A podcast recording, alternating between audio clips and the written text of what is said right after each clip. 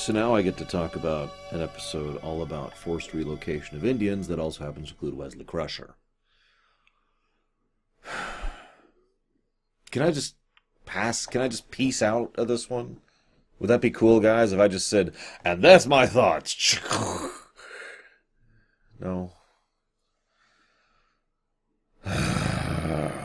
this episode, which is hysterical to me, is actually being done to set up the Maquis and Voyager and to kick out Wesley out of the show.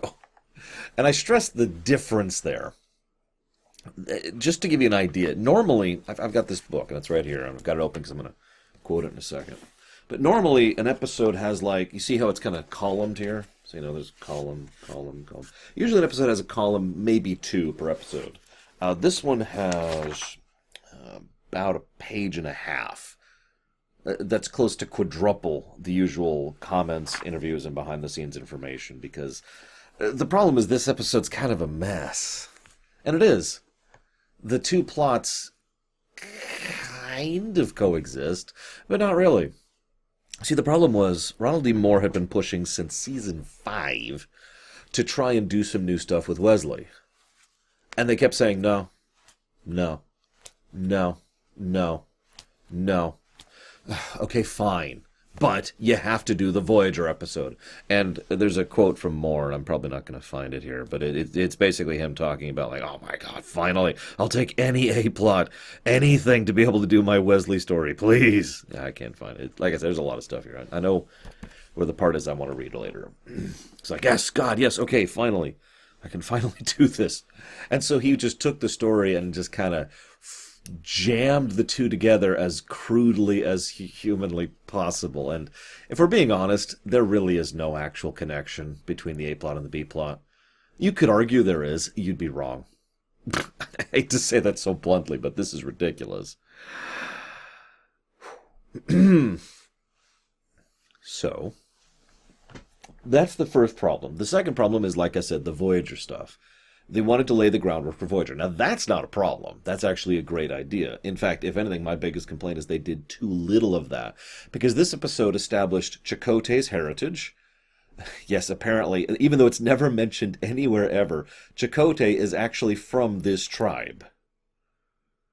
Now, you could see how the pieces line up being told that uh, American Indians who were relocated here from Earth after this big th- hullabaloo, and then they settled here, but then they're under Cardassian territory, which leads to him joining the Maquis. Like, you could see how the pieces tie up, right? It, it's all fairly seamless, but they never say that in Voyager. It never comes up. Although, funny story, Ned uh, Romero, who plays the Elder in this episode, also plays Chakotay's grandfather, even though they are supposed to be different characters. I'm suspecting that for, I believe, the third time in TNG, this is a little bit of that we had to change the names because reasons problem that we had with Vorik and with Tom Paris. I don't know. It's just getting weird. But either way, they did this whole episode to set up the Maquis and Chakotay. Now, a couple problems. First of all, um, this doesn't establish the Maquis. I know they say it does. Everything says it does. All the interviews, all the behind the scenes. This is the beginning of the Maquis. No, it isn't. I actually checked the timeline. The beginning of the Maquis is uh, the Maquis, which actually came out, I think, a month after this, something like that. Very soon after this, over in Deep Space Nine, Maquis Part One, and it was even Nechayev who was dealing with it on the Federation side, and Gul Evek on the Cardassian side. So good continuity on there. Props to that. But uh, I'll talk about Evek. Actually, I, really quick, did you notice Gul Evek he was in six episodes of Star Trek. In fact, he shares a really rare distinction of being one of the only actors, uh, excuse me, and characters who's actually in all three shows as the same character. Just interesting to think about. But anyways, I'm getting off topic. The point being, uh, Gul Evek was actually apparently well liked, and the actor that played him. And I think I mentioned this over on Deep Space Nine know, at this point, like two years ago, back in season one, that they they liked him and they wanted to keep bringing him back, and that's why he was in six separate episodes. Which for a Star Trek character is it's a lot of recurring uh, roles. I sometimes wonder if he was originally going to be the Gul Dukat, that is to say, the recurring Cardassian villain, until Marc Alaimo was Marc Alaimo. Just blind speculation. I don't actually know if that's true or not. Anyways, So yeah, they uh, they wanted to establish the Maquis here, even though they didn't, and they wanted to establish Chakotay, even though they didn't. I sometimes wonder how much internecine conflict was happening at this point in Star Trek. I know it was a lot. So I mentioned that Moore was pushing the Wesley angle. Well, one of the things he insisted was that Wesley needs to leave Starfleet and go do something bigger and grander.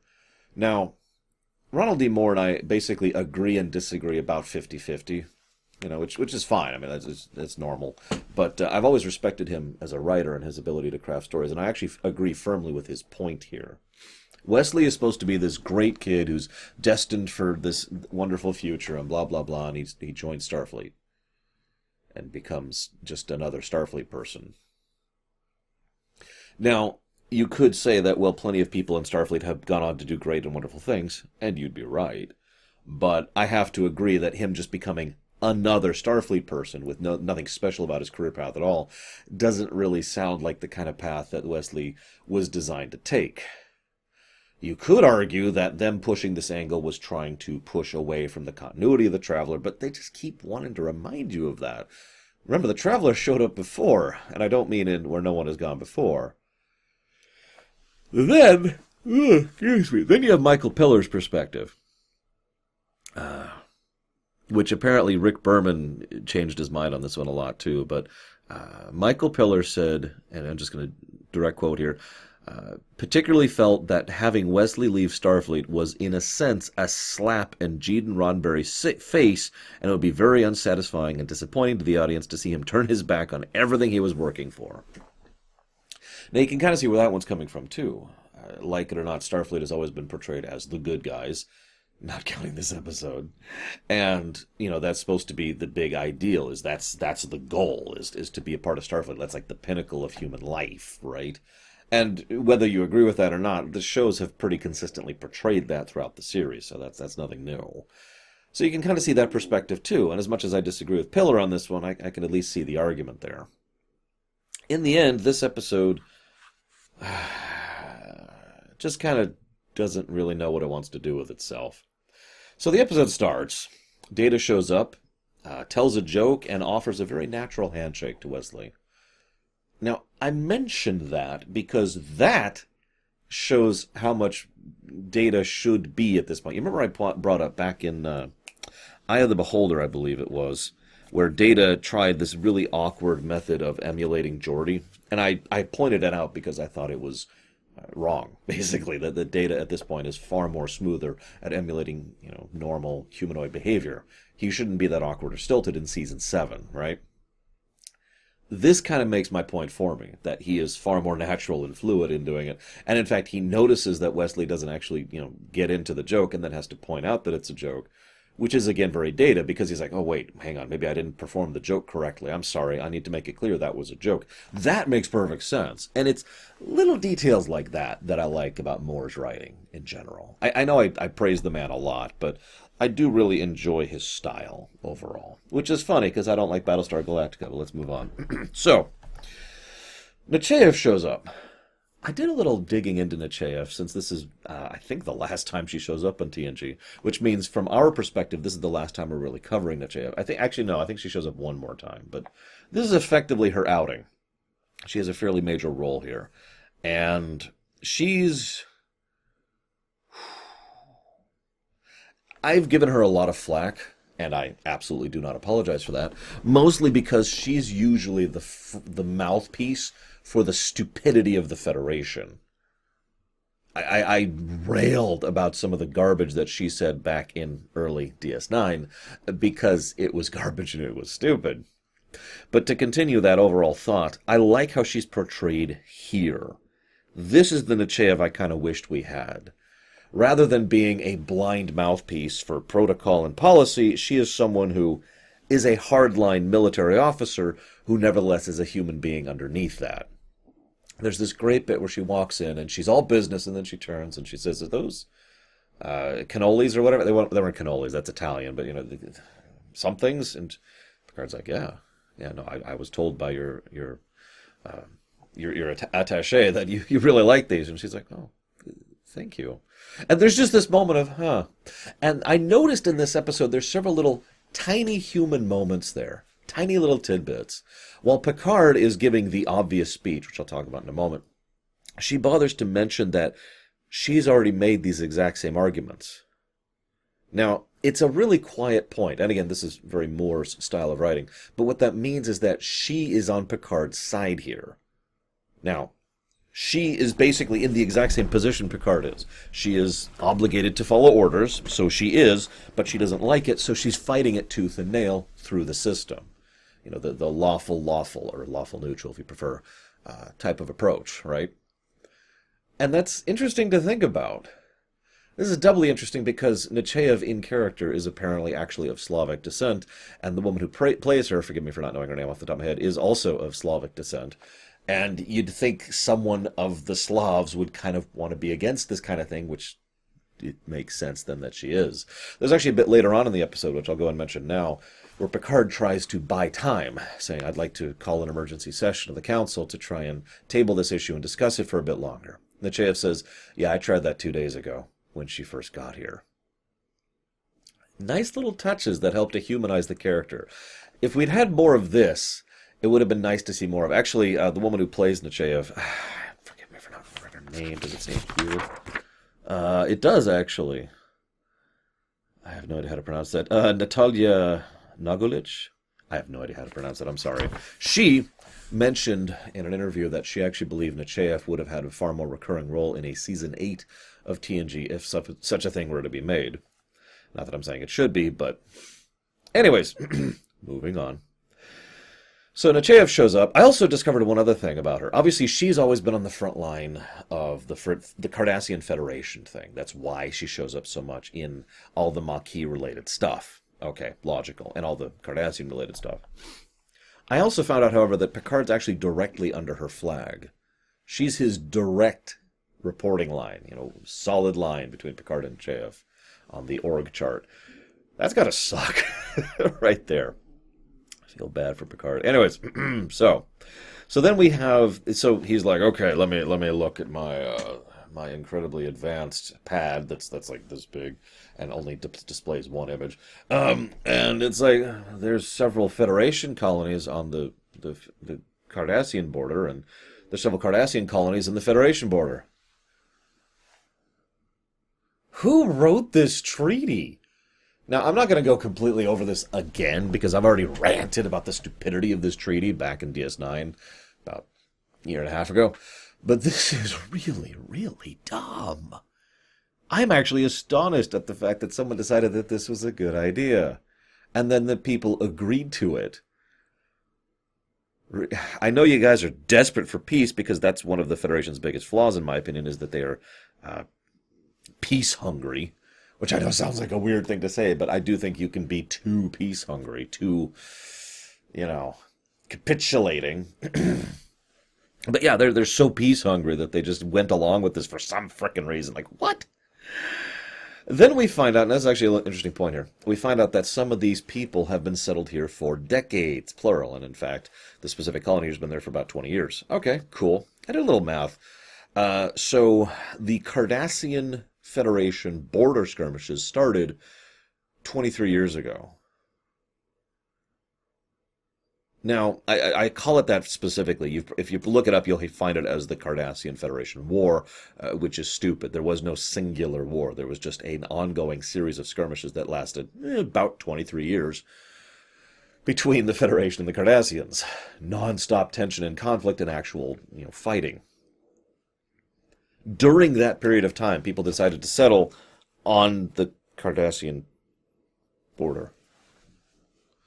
Now, I'll get more into that in a minute, but it's just, it, it, even ignoring this particular colony, which has a fully designed, fleshed out reason for why they settled here, what about the other ones?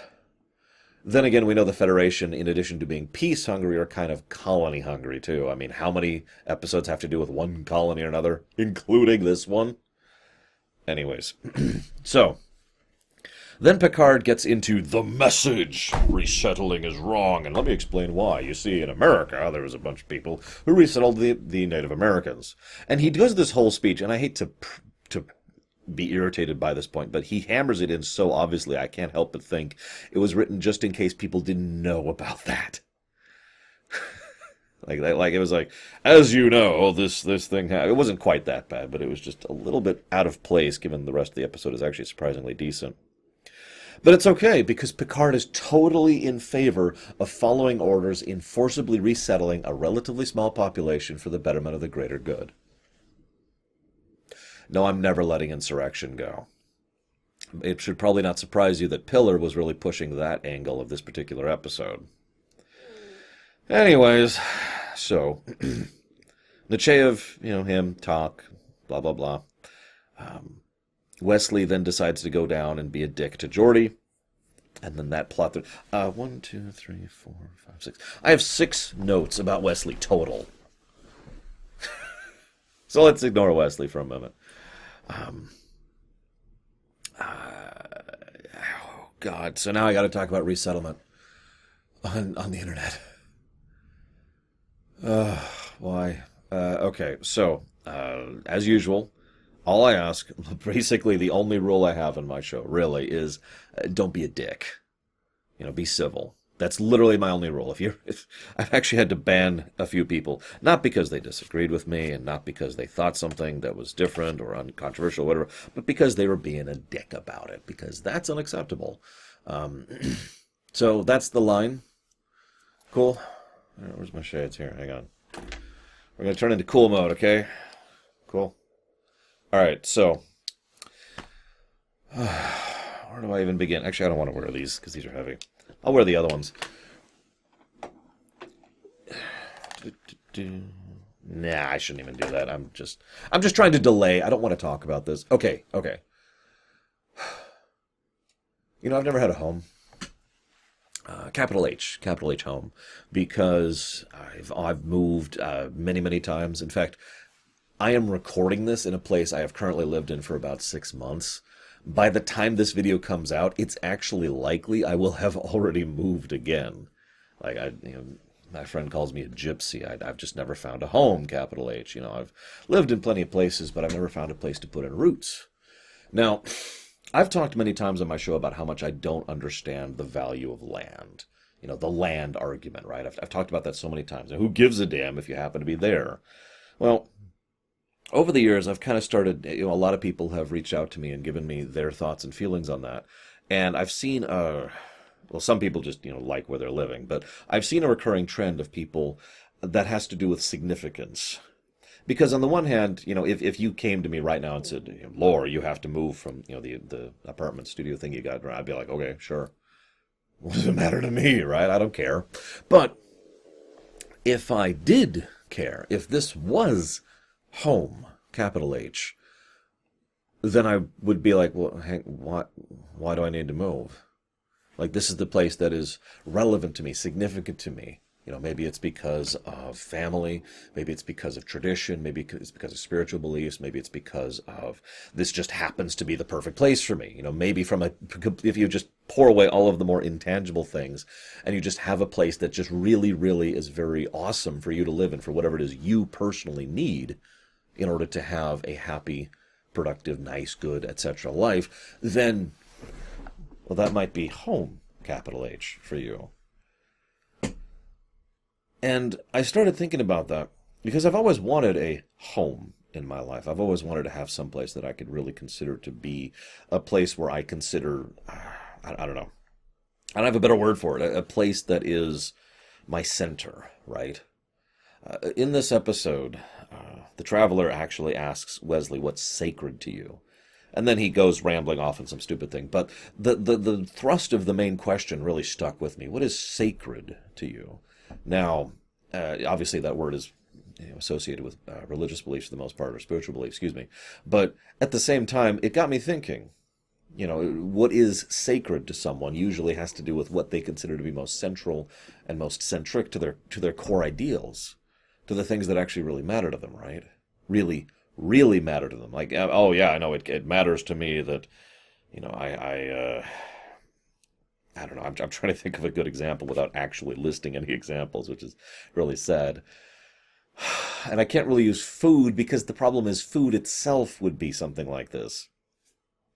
ideals of you know connection or togetherness or teamwork or cooperation or respect or tolerance or understanding or love or love or love because there's like 50 different types of love um, that kind of a thing can be sacred to someone and it's the same concept with the idea of home if something is truly legitimately substantially significant to someone well then why are they being forced to move now, I, I, stress that point because I'm an extremely pragmatic person, as I just mentioned.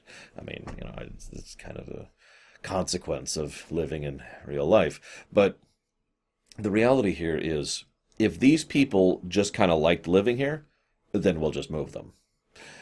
If these people really have a true central sacred reason to live here, if this is home, capital H, for them, well, then we shouldn't move them, should we? Now, this then leads to what really pisses me off about this episode, because on the one hand, the ideal of the intangible, the, the concept of um, of a place where you belong, of a place where you should be, of a place where you fit, whether it's you know, politically or ideologically or geographically or in terms of terrain or whatever, right? That kind of a thing, that the, the, the spot that you really do call home. That is something that you'd think the Federation would value. I, I value that. I imagine several people watching this would value that idea too. Even though I've never had a home I actually still can very much get behind the idea of trying to support and indeed defend someone who actually wants to stay in their home. The catch, of course, being the wonderful morass of gray in between capital H and lowercase h, because that's why I keep making that distinction. But if it is actually that, if they reached out to these people and this really is their home, capital H, this is their sacred ground, whether it's, it, it doesn't even matter why. It actually doesn't matter. What matters is that this place is truly integral to where they believe they should be, where they should live. I, I, keep trying to find other ways to say the word home, and I just keep failing. So I'm just going to say it straight out the place that is their home, capital H. So, pragmatically, politically, I could understand trying to relocate these people. I mean, who gives a damn, right? just go ahead and here we've got another couple dozen planets for you. We'll cover you know all of the problems and efforts. We'll resettle you. We'll help build the new stings. We'll give you new materials and and infrastructure and replicators and whatever else you need right? We got your back. Cool right? But that only works if it's lowercase h. So having said all of this rambling way of me trying to explain something and i still feel like i failed at it do you think the Federation would be willing to go to bat for Federation citizens who exist in their home, capital H? Nope! And that's what pisses me off about this episode. I could really drag this topic out. I could talk about this, but all I'm going to say is this gets into the ideas of whether or not an organization should serve the people or the people should serve an organization. Now, Call me a weirdo, but I figure an organization like the Federation should serve the people, not vice versa. And I know what you're thinking. Lore, you would ask the, the Federation to go to war, to, to reinitiate conflict with the Cardassians over this one planet? Yes, absolutely. You know why? Because those are Federation citizens who have the same rights and privileges and should be defended and treated properly, just like any other Federation citizens should be. Those people, again, are not just saying, ah, this is kind of nice. I don't, I don't really feel like moving, you know. I mean, next Tuesday we're doing a kegger and uh, a, a trucker, or what, shoot, uh, what do they call it? They, they go out and they've got a truck, a tailgate. We've got a tailgate going on, you know. It's just, you can tell I'm really up on the local lingo. You know, and, and, and I was I was thinking about putting up a wind chime, you know. No, no. This is something that actually really matters to these people. Really, legitimately core, centric, central, ideal. There's a reason I keep emphasizing this point, because that is the basis of the whole idea here. This is not just some idle fancy. This is not just some it'd be kind of nice. This is their home. And the Federation should be willing to go to war to defend its citizens' home. Now, that is obviously my opinion. I, I, I shouldn't have to preface everything I say with the words my, in my opinion, but just to make it clear, that's my opinion. But I do actually think Starfleet and the Federation should be willing to go to bat on this one. And they don't. What's interesting is none of the Starfleet officers like this. Picard doesn't like this. Nechayev doesn't like this. But the Federation Council has decided this. And that brings me to a thought. And I've had this thought circling my head for a while now. I keep I, I I myself screw up distinguishing between the Federation and Starfleet. I tend to use the terms interchangeably. I shouldn't do that. In my opinion, based on what we see, Starfleet actually tends to be better than the Federation does. Because by all accounts, it is the Federation that has the various traits that I despise, like the whole peace hungry thing. And it is Starfleet who has to put up with the reality of that and trying to make that actually happen. It's like having a boss who's like, oh, I really like rainbows. And I'm like, okay, well, we'll go ahead and add a, a, giant mechanical spider to the movie for some reason because it's our job to make your random whim happen. I mean, you ever have a boss like that? Because I have more than once. Uh, actually, I could probably sit down and think about it, but you get the idea. You get the idea. Final note before I move on. Um, uh, there's a note here. This is why I have the book open. Um, so J- Jeri Taylor's talking about, you know, we re- we realized uh, in producing Journey's End that this may be fraught with peril. Native Americans have been highly politicized, have a highly politicized voice who are articulate and emphatic in demanding the way that they've been depicted in the past and the way the way they want to be depicted now. So keep keep this part in mind. We hired a Native American as a consultant to help us avoid some of these pitfalls. But what we learned is a fair little agreement among the nations, and you're going to offend somebody at some point or another, so we try to treat it with utmost respect and show the value of their metaphysical physical ways of approaching life that is positive and valuable. Even in the depiction of that, we ran into problems with groups who don't want it depicted at all. Okay, cool. You ever heard of the name uh, Jamake Highwater? If you haven't and you're interested in Star Trek, do me a favor and go look him up sometime. Uh, just the Wikipedia entry will be fine. Uh, J A M A K E, Highwater. Also known as Jack Marks.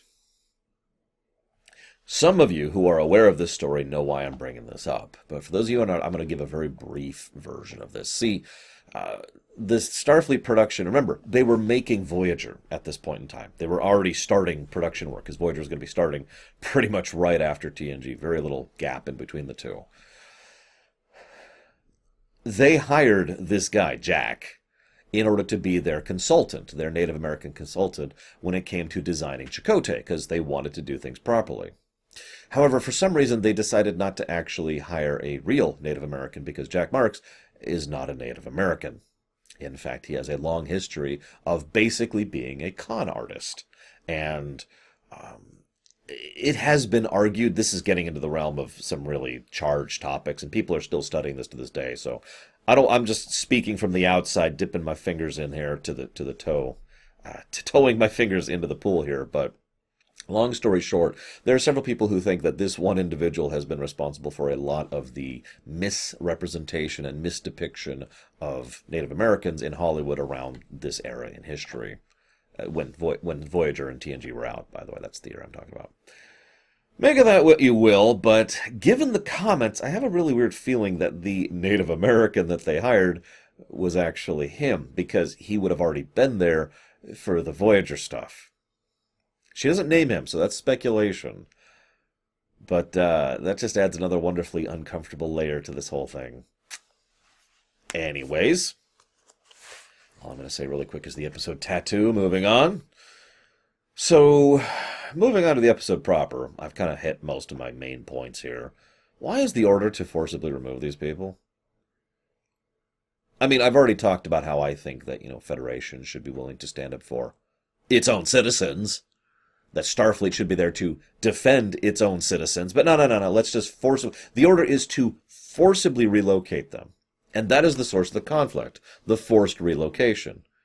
Um, I don't have a nice way of putting this, so I'm just going to ask this as bluntly as I can. Why? What's really funny is my first thought was just the fact that they're Federation citizens is the source of the problem, right?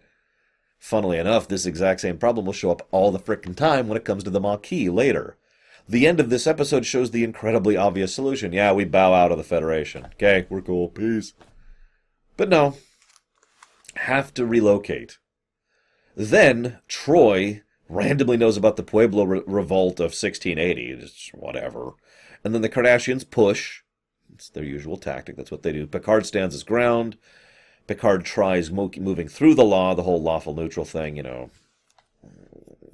forcing himself to act within the bounds of the rules as he understands them and change the system from within the system rather than simply going outside the system entirely. And Picard's far more of a Sinclair, whereas, say, Sisko would be more of a Sheridan, to use an analogy that some of you will get. Then uh, Wesley has a vision and sees Jack.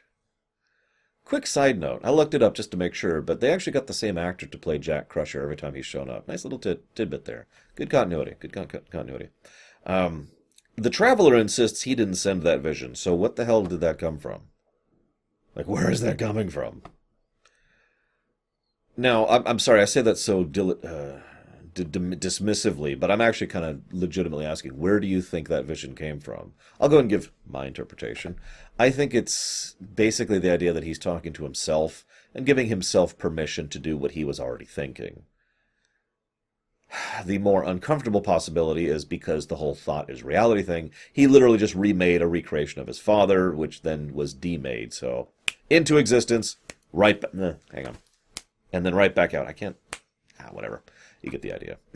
Anyways, that's cool.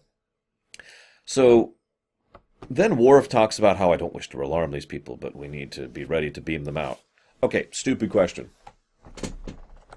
Why do you have to be ready to beam them out? Why do you have to set up like a, a transporting pattern to, to beam these people out? The only reason for this to exist, this is when the plots start to collide and the episode really starts to nosedive in quality. Because what happens is Wesley then hears, oh my God, they're going to forcibly relocate these people. And then he rushes up and warns them, and they say, you must leave. And I have so many questions. First of all, they're going to beam them up, just do it. Scan for all the people, beam them into Cargo Bay 1. Done. This is not this is not super science. There's no mega field of quantum whatever preventing the transporters from working. They can just do it. In fact, later on in this episode, they just beam up their own away team without any issue. Yeah, I know it's their own away team, but my point is they don't need pattern enhancers.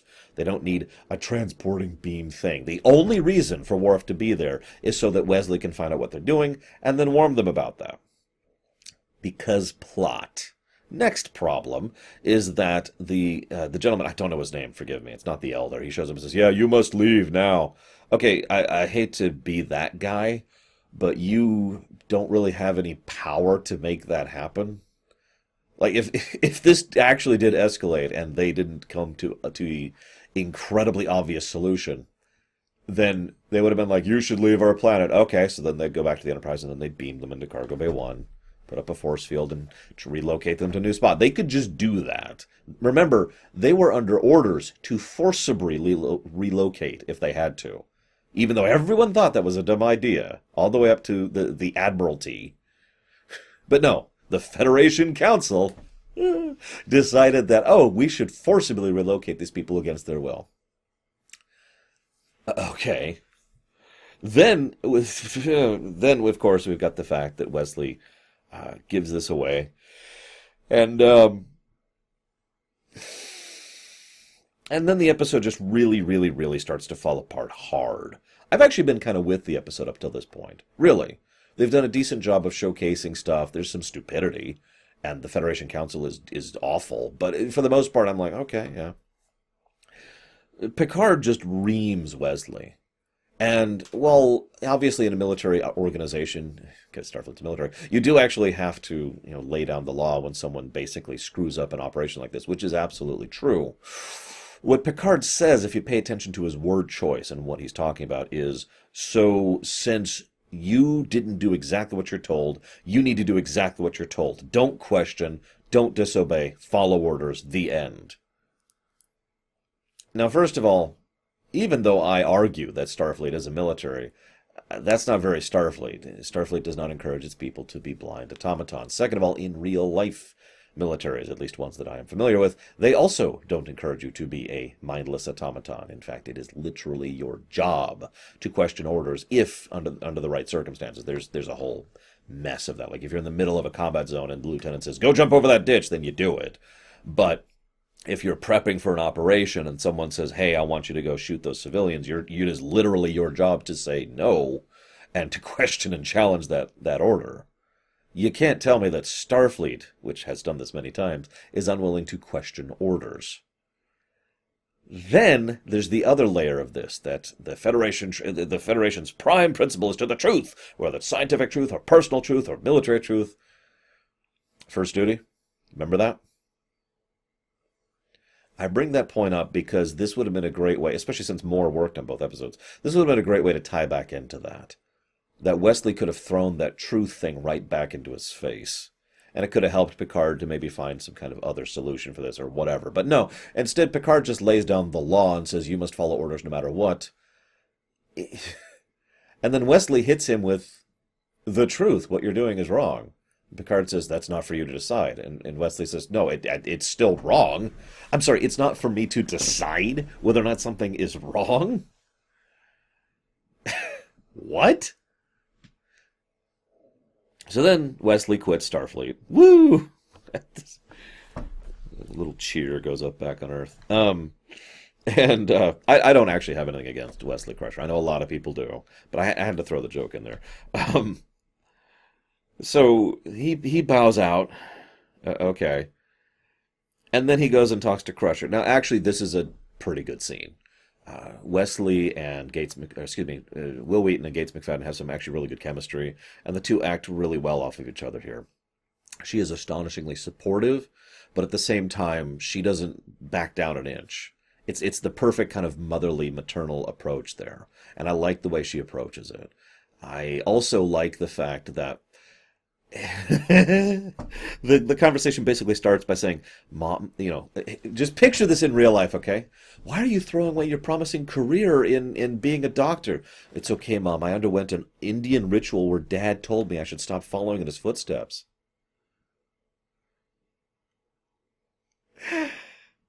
I mean, okay, that's not it's not what you want to hear from someone throwing away oh, what is the equivalent of four years of college. But yeah, anyway, so or I guess three years, whatever. You get the idea. But no, she's supportive, and he's like, no, this is this is something I've been pushing for for a while. I didn't tell you because, and and one of her biggest aggravations, the thing that pisses her off most, isn't that he wants to bow out. It's the fact that he didn't tell her. I really like that speaking from personal experience, I know exactly what it feels like to just kind of suffer and grin and bear it because, you know, you don't want to disappoint your mother, and your mother being upset because why didn't you just fricking tell me? It's actually happened to me. So he goes down and people start fighting, and then he freezes time because why not? Oh, yeah, Wesley's a god now, so that, that's cool. Um, Traveler shows up, ascending to a new plane of existence, blah, blah, blah, blah, blah. Um, I don't have much to say about that because it's really, really stupid. But what I do find interesting is the traveler flat out says, you should let them you know, find their own path. Have faith that they will be able to, to figure things out on their own. Give them a chance. And he doesn't say it, but he's basically saying the prime directive. I'm pretty sure that was deliberate.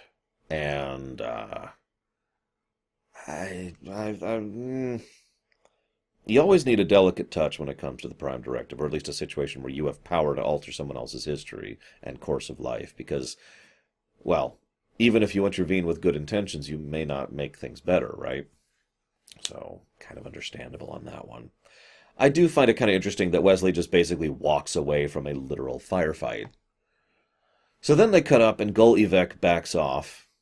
I always did like I always did like him. And it's kind of the reason I again I feel he came back so many times. And then we get to the end of the episode, which is really, really stupid. Oh, yeah, we should just leave the Federation. Die. You know, that thing that everyone else has been screaming at the TV for the last 30 minutes. It's such an obvious solution, and what pisses me off most is no one even mentions it. Not one word of anyone's even postulating the idea of them leaving the Federation. That's the first stupid thing. The second stupid thing is, well, they're not Federation citizens, so that means they're just people in Cardassian territory. Yeah, I think you get the problem with that. That, and that alone, is the only thing that helps set up the Maquis, because, well, now we have a bunch of people, humans even, who are living in Cardassian territory. Which, for all intents and purposes, makes them Cardassian citizens, or, slightly more accurately, Cardassian property. You can ask the Bajorans about that one. God, the Maquis were so badly handled from day one. You know, the more I think about it, the more I think the Maquis should have never existed at all. I mean, it's not like they used them for anything over on Voyager to begin with, but even if they had been utilized properly, there are so many issues with the nature of the Maquis that I don't think they should even gone in this direction. Just do something else with it. You know, make it people who were conquered uh, enslaved servitor races of the Cardassian Union who were rebelling against the Cardassians, and then they got maybe they got some sympathy from the Federation who were you know excuse me excuse me from Starfleet. Got to be more clear about that. Like like I said earlier, so from Starfleet personnel who want to support them because it's the right thing to do, and you know then you go no instead you got to have this whole colonies demilitarized zone border garbage peace treaty blah but at least this episode wasn't as bad as I remember. Holy crap. Uh, I'm sure the next one. Uh, I don't know what I'll think about the next one. We'll get there when we get there. For now, I'll see you guys next time.